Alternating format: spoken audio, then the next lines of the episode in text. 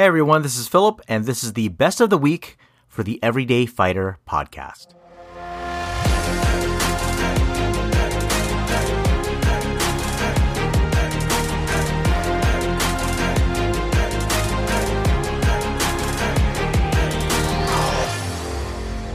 I got married at a very young age. I got married at my on my 18th birthday, and we were married for 16 years. Now it wasn't the best thing in the world. Looking back on it now, I did it mainly out of spite because I was 18, so I could do what I want to. Routine, you know.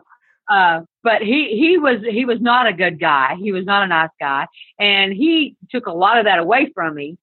You know, over the years, you know, beat it down and took it away. You know, you're not worth anything. This and that and that and that. In terms Yeah. of like it, it, your, your kind of like your internal strength that you had cultivated up to that point. Right, right. He he, he kind of took it. Mm. And after we separated and we divorced, you know, several years, oh, good two or three years is when I found my boxing coach, or maybe a little longer than that. I found him, and he gave me that back. He let me refine that inner strength again. He, Mm. I found where it was hiding and brought it back out. And you know, the person I was before we started training, before I picked it back up, is different than the person I am now Mm.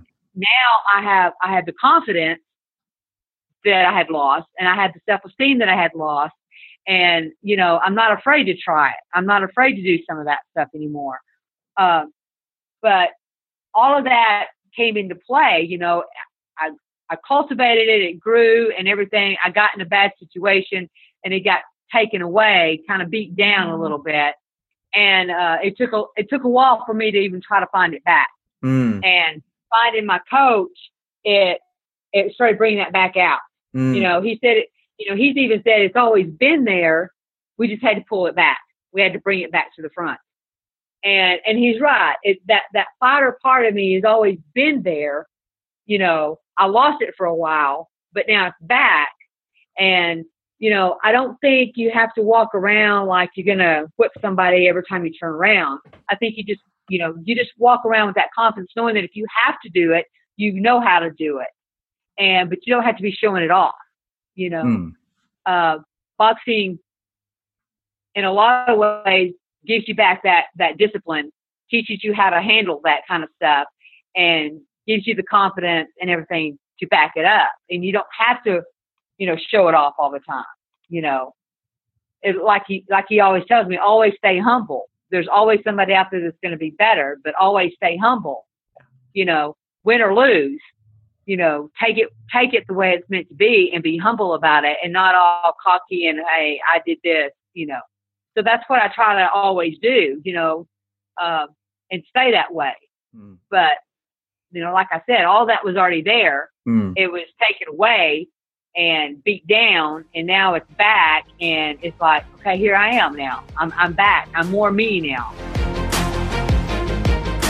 Now, it could be such that you focus on yourself. Some people will do that. I'll, when I'm tired, I mean, it's enough for me to change my focus from I'm tired to like, you can do this. Come on, you can do this. This is something that I've tried to ingrain in my uh, my uh, girls. You know, ever since they were uh, ready to to hear me, right? To listen. We there's a, a big hill.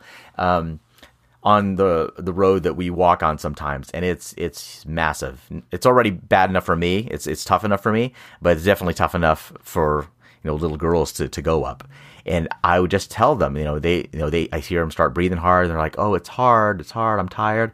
And i just say you can do it. You can do it. Say it. I want to hear it. Say you can do it. And they just say i can do it. I can do it and i say you're doing it i say i'm doing it and then you know that kind of just helps them and me get to that top of that hill, right?